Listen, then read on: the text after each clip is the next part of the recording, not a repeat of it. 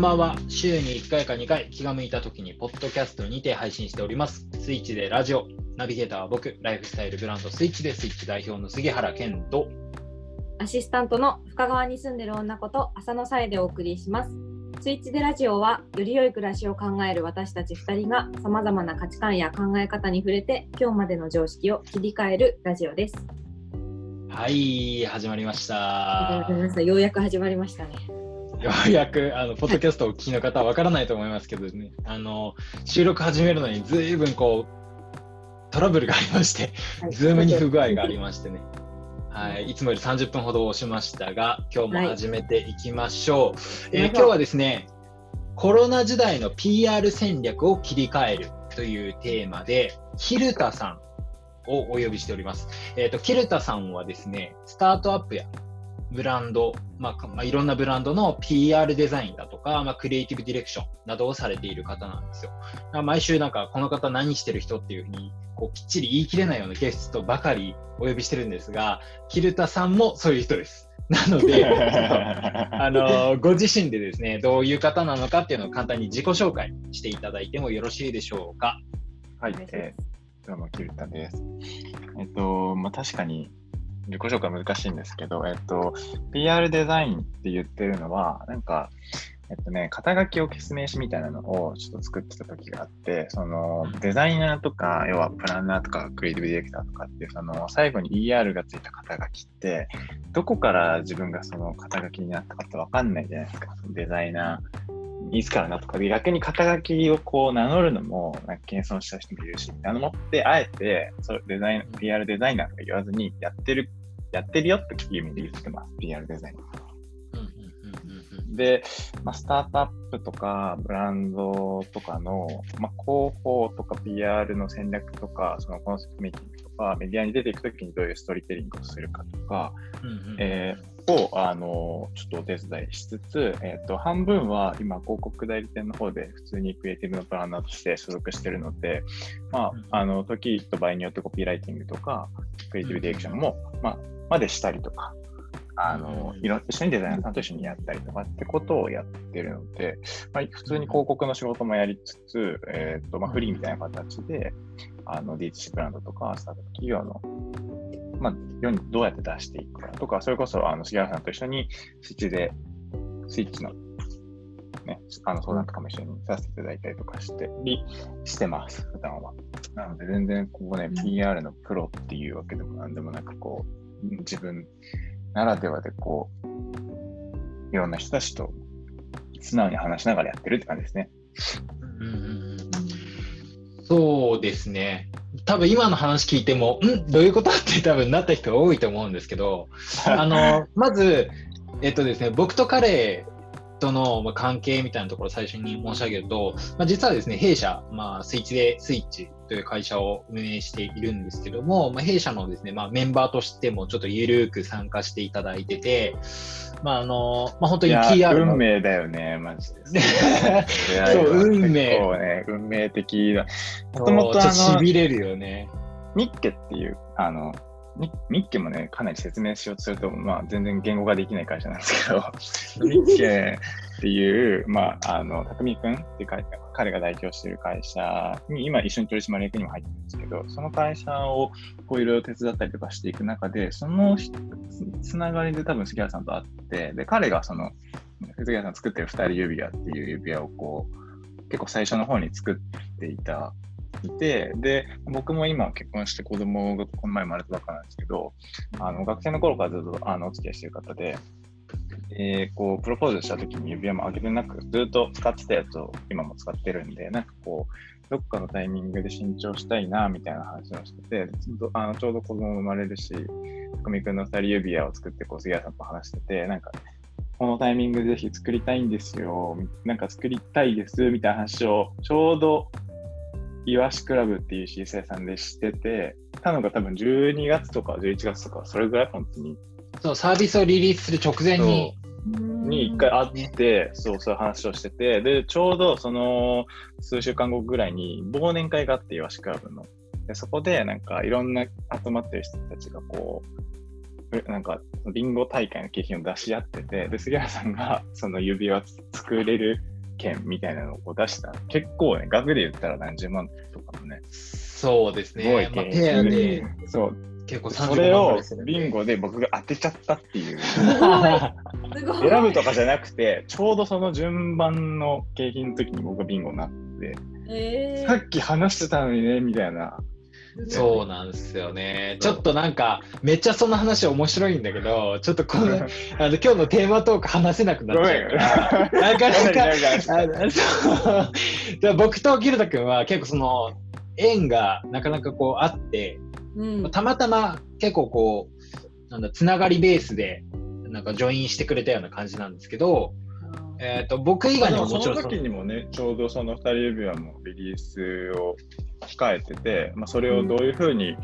出すべきなのか、リリースも。逆に出すにあたってどういうふうにこう、皆さんの中で整理しておけばよかいいかみたいなところをこう一緒に話させていただきながら、まあ、力に少しなればいいなっていう意味で僕もそこに入っていったって感じですね。うん。そうなんですよ。うちのプレスリリース、あのリリース日のプレスに向けた、こう、はい、えっ、となん、なんていうのあれ、配信、なんか情報配信みたいなのも、ケイタ君があの作ってくれて、えー結構、こう、助かっているんですけど、うんあの、まあ、うちももちろんそうなんですけど、結構スタートアップ系の、その、メンバーとしてジョインしてること多いじゃないですか。うんうん。だからそういうのって、まあ、キルタ君が多分選定というか、まあ、どういうのをやりたいかみたいな自分で選んでると思うんですけど、何を基準に選んでるのかみたいな。いやー、そんななんか選んでるなんてこう全然上からじゃないですけど、まあ結構その、2年前、3年前ぐらいから、そのゆとりっていう会社をこう、代表の片石ともともと知り合いで、こう、うん彼がゆとりって会社作るって言った時に、まあ、じゃあどういうふうに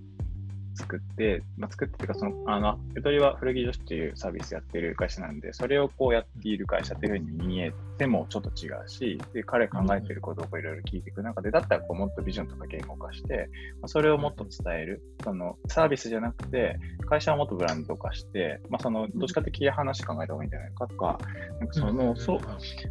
とかをこう相談してて、あれはこうサイトのコピー書いたりとか、そのリリースの言葉作ったりとか、逆にメディアに出てくるどういう言葉を使うべきかっていうのを、その取材を受けるにしても、どういう言葉を残せばいいかっていうのを裏でこう設計したりとかっていうのをこうずっとやっていって、結構そのエトリでいろいろ彼と一緒にやったことが、まあ、彼のこう影響力もすごい世の中に出してあったのもあって、で、結構いろいろこう声をかけてもらうことが増えて、まあ、最近では、あの、ね、その全部受け入れるわけにはいかないこう、あ言ってしまえば、あのね、お選びするみたいな、こう、機会もあるんですけど、全然そう、なんだろうな、なんか基準がすごい特にあるわけじゃなくて、本当に、個人的になんか、ときめいたかどうかで普段決めてるんですけど、うんうん。なんかやっぱり、フィーリングな感じなんですそうそう、その受注発注みたいな関係で、こうね、なんかお金をもらって、こう、広報的な業務をすて、なんかそういう仕事っぽいのは多分あんまお互いにとっても良くないし、うん結構その、ね。うん。なんか単純に広報として作業的なこうリリース作ってとかやりますとかってんであれば多分できると思うんですけど、普通に PR 会社とかでこうスキル積んできた人であればできると思うんですけど、結構僕のやることってその、割と経営者の話をこう割り聞いて、なんだろうな、その、実際どう思っているのか、なんかもっとキャッチーにしたいとか、もっとこうビジネス的にスケールしたいっていうのはありつつ、それそれだけを考えるというよりかは、もっと本当にその人が作った会社である以上、どういう DNA がその会社に染み込んでいるかみたいなのを、やっぱりこう、うん。聞き入って、で、僕もこう、ある種憑依しないと、そのリリース書くに至っても、そのリリースも、なんか決まりの文章とかって、そういうのってあんまないと思ってて、その語尾とか、その文章の書き方も全然その人、補佐が出てれば、それは会社としていいと思ってるので、まあ、そういう意味だとその人の性格を知らないと、どういう文章で書けばいいかとか、逆に本当に何を考えているのかって知らないと、まあ、実はこうそのサービスしてるにしても、もうちょっとこう、こういう癖をもうちょっと出していった方がいいんじゃないとかっていうか、結構こうね、なんだろうな、精神削るんですよ。あうん。の一社一社に対して、一社とか一番に出しそうですね。たから、あんまり数多くっていうのはできないし、うん。それって結構そういう、そういう PR デザインって再現性が基本ないので、うんうんうんうん。一つ一つに対してこうやっていくとあんま数ができないっていう意味では、やっぱりその、自分がこう、ときめいたかどうかとか、やり、うんうん面白いねって、その本当に素で思ったかどうかっていうのが大事で、多分、あの、そういう人と一緒にやる会社側の人も、その人のスキルっていうよりかは、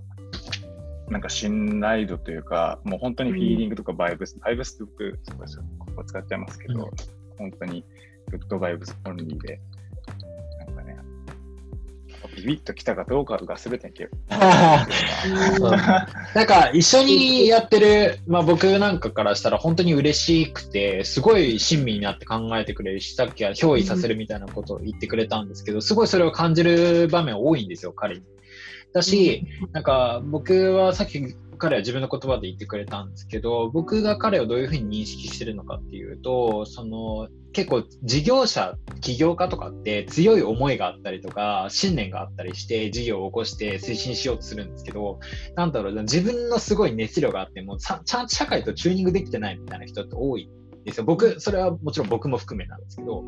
で、熱量が高すぎる人は、ちょっと熱冷ましてあげて、出して、みたいな。で、逆に、ちょっとクレバーすぎて、ちょっと冷たい人は逆熱を加えてみたいな、適温にして、社会に届けるみたいなことが、すごい感覚的にできる人なんだろうなって、すごいそこ思ってて、で、それは多分なんか僕の知る中だと、まあ、多分これって別にううまい下手とかそういう話じゃなくて、好みとか、その肌に合うかっていう話だと思うんですけど、僕は彼のその仕事の仕方というか、あの企業に対しての向き合い方みたいなのはすごく、えー、と好きだなというか、共感できるなと思って、まあ、一緒にしてもらいたいなみたいなことをこうやんわりお願いして、やんわりこう入ってもらったんですけど、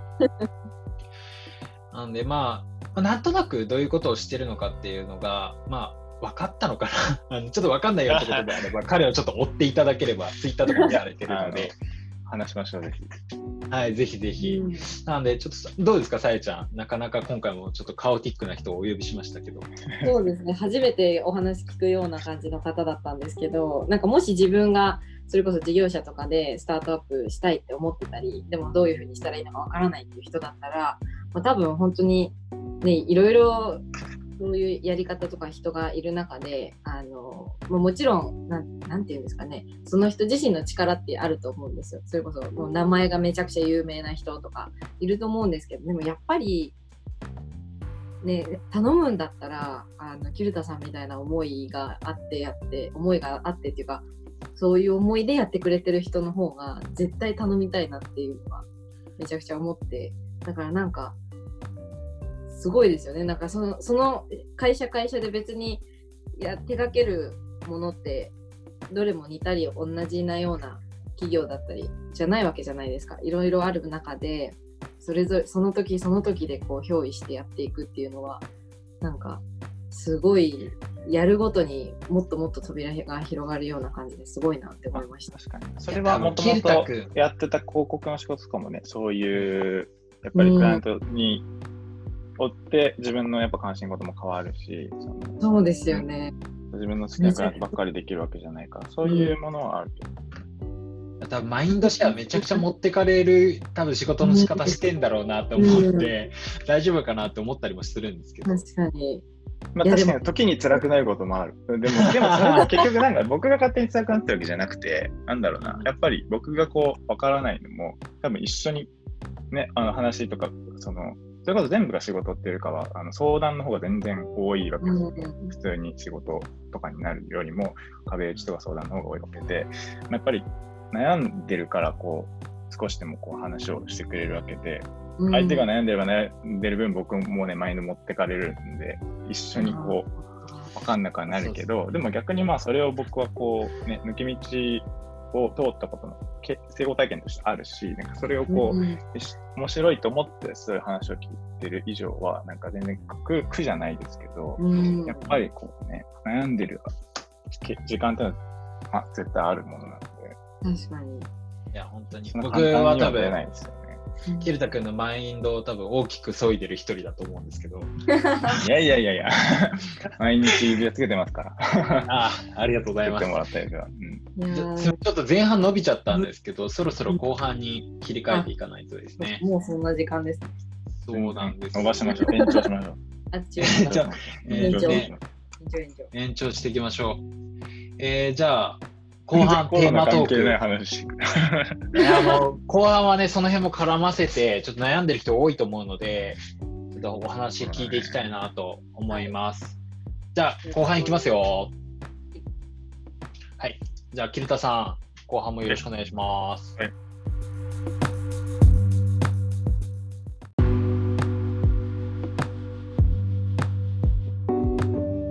ここから後半に参ります。後半ではですね、いよいよ本日のテーマトーク、コロナ時代の PR 戦略を切り替えるについて話していきますよ。えー、とこのテーマなんで設定したのかっていうところを最初に僕の方でお話ししますと、まあ、あのコロナいやこれやっぱり無視できない話で、まあ、コロナによって業態問わず今情報発信力ってもう必要になってると思うんですよどの業種であっても。でであのまあ、リアル店舗を持つ事業者とかもともとそういう SNS とかに依存してなかったモデルの、まあ、事業者がいらっしゃるわけじゃないですかそういう人たちって今何を指針に発信すればいいのかっていうのも分かんないだろうし、まあ、僕の周りにもそういう人結構いるんですけど、えーこうこれによるメリットって何なのみたいなそこも見えてない人って結構多いと思うんですよ。うんだけど、やっぱりその PR 戦略みたいな、その発信することが今大事だよねってことは、なんとなくみんな思ってるはずで、ただ、こう、それを戦略的にするメリットって何なの？みたいな、もうちょっと解像度を高くした状態で発信をした方が、多分いいと思うんですよね。もともとやってない人なら、なおのこと。うんなので、まあそのまあ、今、しコロナに合わせて新規、まあ、事業とか企画している企業もだんだん増えてるんですけど、まあ、気をつけるべきところとか、まあ、その留意留意するべきところみたいなのが、その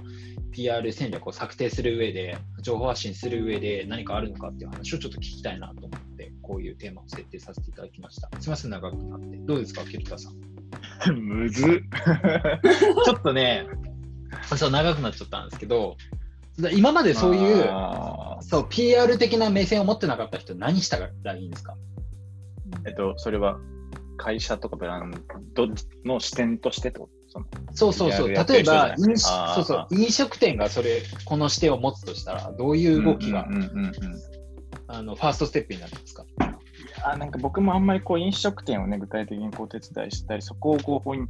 質で、あのね、プロでやってるわけじゃないから、正解とかはわかんないけど、やっぱりでもいろいろこう手伝いしてる会社はやっぱコロナで何かしら影響は受けてるし、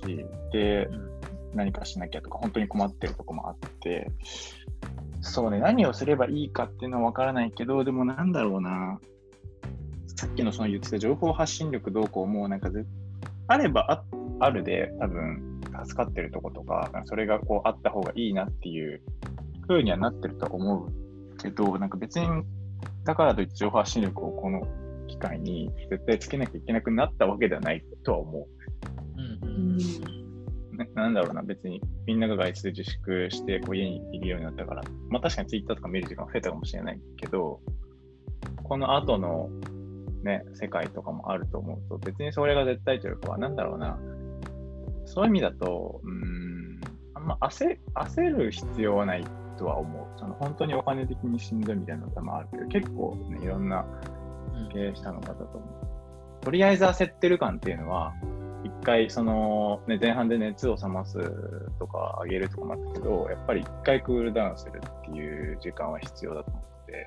それなんで焦ってるのかとか、そのやっぱりコロナだから、単純に人が来なくて困ってるとかはあるけど、そのだからなんかこう、周りがやってることに合わせてやるとか、そのとりあえず違うキャッシュポイントを作らなきゃいけないとかっていうふうに、まあ、考えは至るけど、焦るよりも一旦なんだろうな、もっと冷静に見るものはあるんじゃないのか。とか、うん。うん、代わりにこれをやるっていうのが絶対じゃないのかな。うんうんうん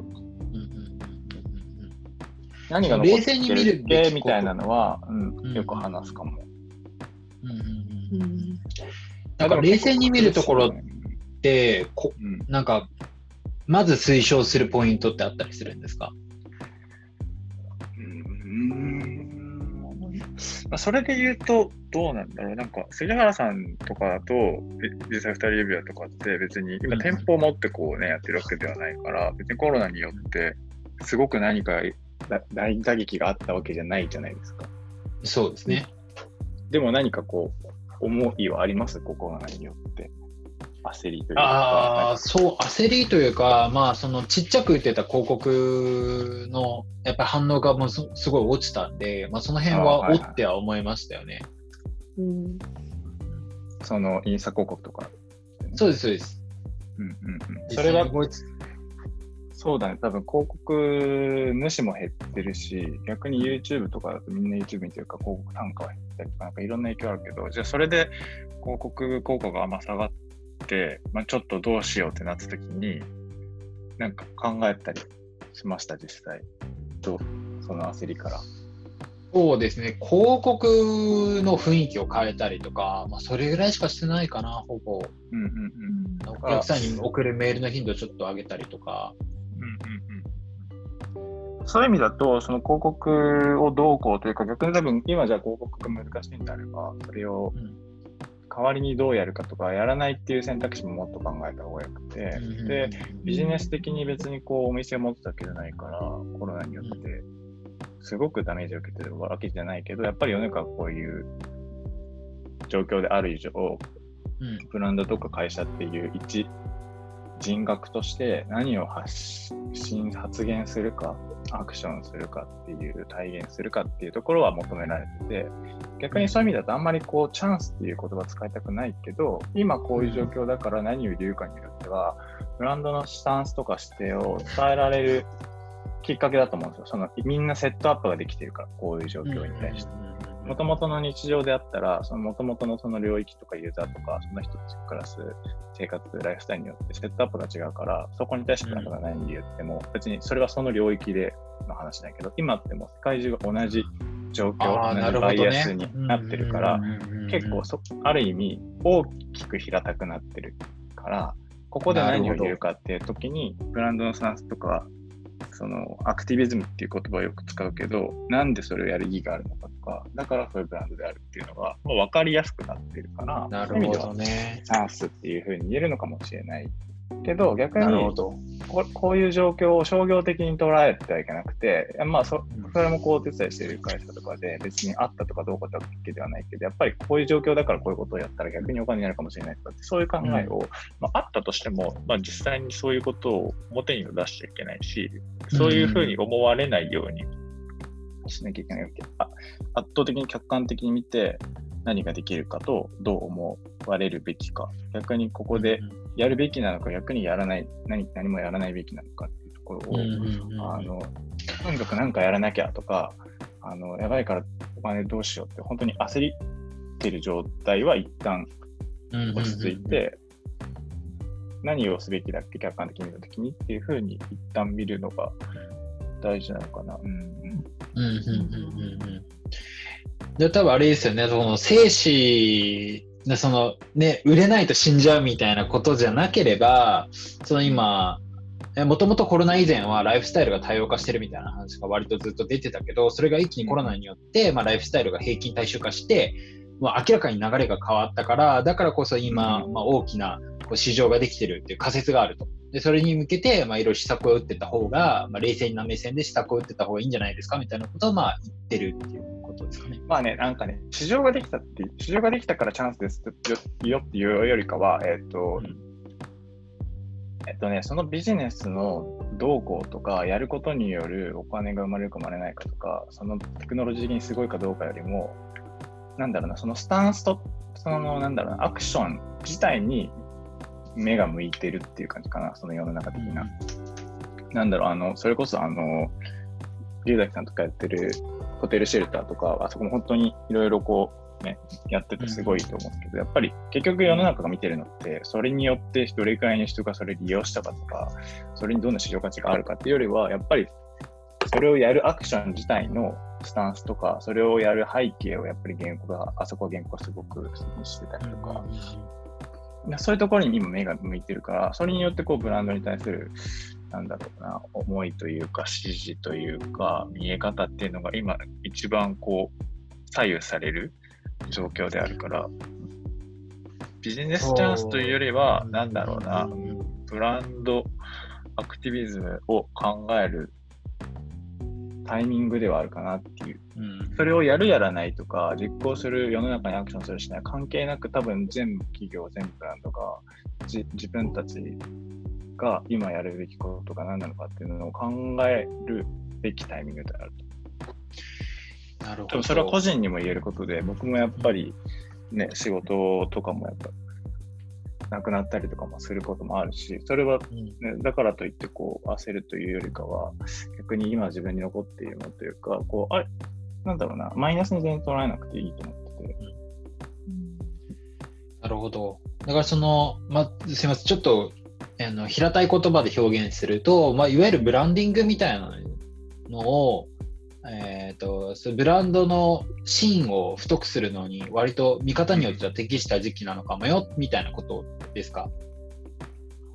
まあそう、捉え方としては。そうですね、うん、ここでどういうアクションを取るのか、アクションしなかったとしてもどういうスタンスであるべきかっていうのをうちうちで考えるか、その悩むだけでも価値はあって、ブランディングっていう言葉を使うんであれば、ブランディングってそのブランドと ING のイングで分けたときに、ブランドがが、ブランドってところにコンセプトとか、そのやる意義とか存在価値みたいなのがあって、それを実行に移す、出していく、メッセージングしていくっていうのがイングのブランディングって考えあれば、その前者のところをが何なんだっけって立ち返る。逆にそれを変えるっていうよりかは、改めて見直す。そ見直して、じゃあこの世の中に対してどうやって ING のリンクしていくかっていう、うん、今今だからこそできるブランドっていうのが何だっけっていうのを考えるっていう意味では、まあ、今こういうタイミングっていうのはすごくいい機会なんじゃないかなというふうに思いますけどね。それは、あの、やっぱりね、ダメージ受けてる企業あの事業の人は本当に困ってると思うんですけど、そういう意味では今いる、周りにいるお客さんとかファンとかっていうのも見つめ直す機会だと思うし、こ結構浮き彫りにはなってると思います、そのシビアに言うと。うんうんうんブランドとしての価値があったのか。うんうんうんうんなるほど。だからすごい、だから今、裸になんなきゃいけない時期だし、裸を魅力的に見せなきゃいけない時期でもあるっていうことなのかな。なんか僕なんか、あの、キルタ君と話してて、割とそういう意識を持って、最近こう壁打ちだったりだとか、まあ、ミーティングだったりだとかっていうのを重ねているつもりなんですけど、うん、そうですよね。だからそもそもどういうブランドなのか、何をしたい企,、えーと、企業なのか事業なのかっていうところをもっと明文化して見える形にしてい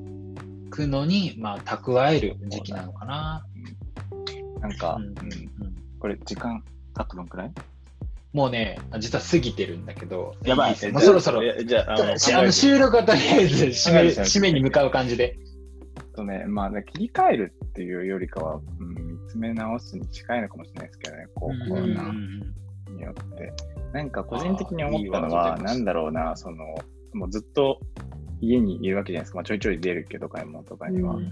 ずっと出て、で、まあ、子供生まれたばかのタイミングだから、本当に今、育休取ってるんじゃないかぐらいね、一緒に過ごす時間あるし、多分、働く時間もかなり減ってはいるっていうか、まあ、多分移動時間がなくなったから、うん、あのやっぱりね、その集中、一回一回に集中できる分、うん、あのなんか精神的に落ち着かない時間っていうのは減ってて、今、うん、まあ、そういう意味ではすごくウェルビーイングしてるんですけど、生活してるなーって感じですごく、入して。なんかね、その、タクシー移動してる時間とかも、なんかすごい、ある意味、癒しになってたのかなっていうふうに家の中にいると、やっぱすごい外に出て忙しく動きたいっていう気持ちは、まあ最初の方はあったけど、うん、今本当になんか人間として生活してる感がすごくあって、だらけてる部分はややあるけど、なんか現実、こっちの方が現実だと思いたくなってたのが思思いたいのか思ってるのかわかんないけど、なんか、今まで現実だった方が、なんか、ある種とらわれて、なんか、それこそ機械的に動いてたのかなっていう、みたいな気がして、今の方が現実、現実っぽい生活をして、なんかその人間として。確かに。まあなんかね、うん、そうそうそう。それをなんか個人的にも感じるし、多分、あの、あある種こうブランドとか企業の話にするのであればそそれこそこう今の市場がこうとか今年のトレンドがこうとか今の時代の文脈がこうだから、この波に向かってこういうふうにメッセージすれば、まあ、よりメディア的に目立てるんじゃないかとか、まあ、メディア視点で見るとこういう時流があるからこういう消費が生まれてるっていうところに、まあ、1番目2番目3番目の時流でうまく乗れれば露出できるんじゃないかとかってやっぱそういうふうに考えもするし考え、なんか別にいい悪いかっていうか考えてはいるけど、やっぱそういうのってこう、ね、世の中のそう、なんだろうな、動きに合って、その中でこういかにキャッチーにとか問われるかとか、逆にそれは嘘はついてはいけないけど、本質的にどういうメッセージするかっていうのはあるけど、まあ、そういうふうに考えたときに、それがこう、さっき言ってた僕では、なんかもうそういうのが現実だと思ってたけど、こう一回内側に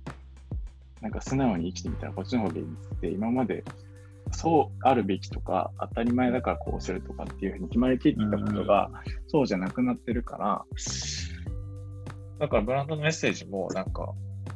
いやじ時代に合わせてこうしてたとか、今の社会に対してこう合わせてやってたけど、実はそうじゃないかじゃないって見直してるタイミングでもあるんじゃないかなっていうふうに。なるほど。あ、すごい。なるほどね。だからさっき、あの、ケルタさんが、えっ、と、切り替えるんじゃなくて見つめ直す期間じゃないっていうふうにおっしゃったんですけど、まあ、今の話からしても、本質、まあ、自分の個人としての自分が何をしたい人なのかっていうところ、あと自分の事業が何を目指してるのかっていうところを見直して、まず言ったらその、どういうじゃあ広告打つのかどうかみたいなのはあくまでも枝葉の部分だから、うん。まあ本当にゼロに100かけても答えはゼロみたいなもんで、まあその元々の数字をまずは作っていく根幹のちゃんと価値を、えー、とこう作っていくみたいなところに今注力する時期なのかなって僕はちょっとお話聞いて思いましたね。そういうふうに時間を使うのもいいと思います。どうですか、さえちゃん？すみません。あの、今日めちゃめちゃボリューミーですけど。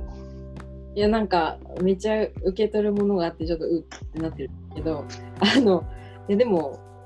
まあそうですよね。私も今聞きながら自分の職場に置き換えた話を聞いてみたりとかでも最後の方はその本質的に人間らしい生活をしている気がするっていうのは私も個人的に最近すごく感じてたんですね。やっぱり時間増えたしなんとなく考え事をする時間が増えたので、それこそ自分がこうどう生きていきたいかとかあのいろいろ妄想したりしてたんですよ。なのでそれって結局個人ベースだろうが企業ベースだろうが同じで結局はねもともと本質的な部分をこう磨ける時期というか逆に、うん。まあ私の職場だったりするとお客さんが減ったので接客時間が減った分それこそ会社のこととか考えられる時間とか、うんあの上司と話し話せる時間が増えたので、それって多分こうそういう時時間ができるってすごいいいですね、やっぱ会社として。なんかそれで困るとか、じゃあ休業しようとかってわけじゃなくて、会思います。社について話す時間が生まれるっていうのは、なんかすごい素敵ですね。そうですね。なので、売上ベースで見たら多分落ちてるんですけど、でもそれってきっとね、どうしようもないことで、多分みんなそうじゃないですか。だからこう、無理してあたふた、そこで悪悪があがきっていうか、こう無理にこう無理くりしゃかりきやって、日銭でもっていうふうに思うよりかは、ねうんもっとなんか価値のある時間使い方をした方が今はいいのかなっていうふうに。で、そう動いてるたので、なんか今日お話聞いて、ああ、よかったって、合ってたって思いました。うん素晴らしい。うんそうですね。ちょっとこのままめちゃめちゃまだまだ話したいんですけど、ちょっとあの続きは YouTube ライブの方でちょっと伺うということで、はい、あのーそうですね。まあ、まとめる必要もなく、あのー、キルタさんが上手にまとめつつ、えー話していただいたので、まあ、このままですね、ちょっとこう、今回の配信は締めていただこうかなと思います。浅野さん。困りまありがとうした。ありがとうまた呼んでございます。ください。もちろんですよ。で続きは、あの YouTube ライブの方で、YouTube か、YouTube ライブの方で見れますので、あのスイッチでスイッチの YouTube チャンネルから今日のテーマであるコロナ時代の PR 戦略を切り替えるというタイトルでご確認をお願いします。番組についてのご意見やご質問はスイッチでスイッチのインスタグラムアカウントより受け付けておりますのでお気軽にご連絡ください。それでは本日の配信はこれまでありがとうございました。ありがとうございました。キルタさんまた来てくださいね。ありがとうございます。マジで、本当に。あもっとのみんな、みんな待ってると思うんで。うん はいも。っと話したいもっと話しましょう。それでは、皆さんありがとうございました。また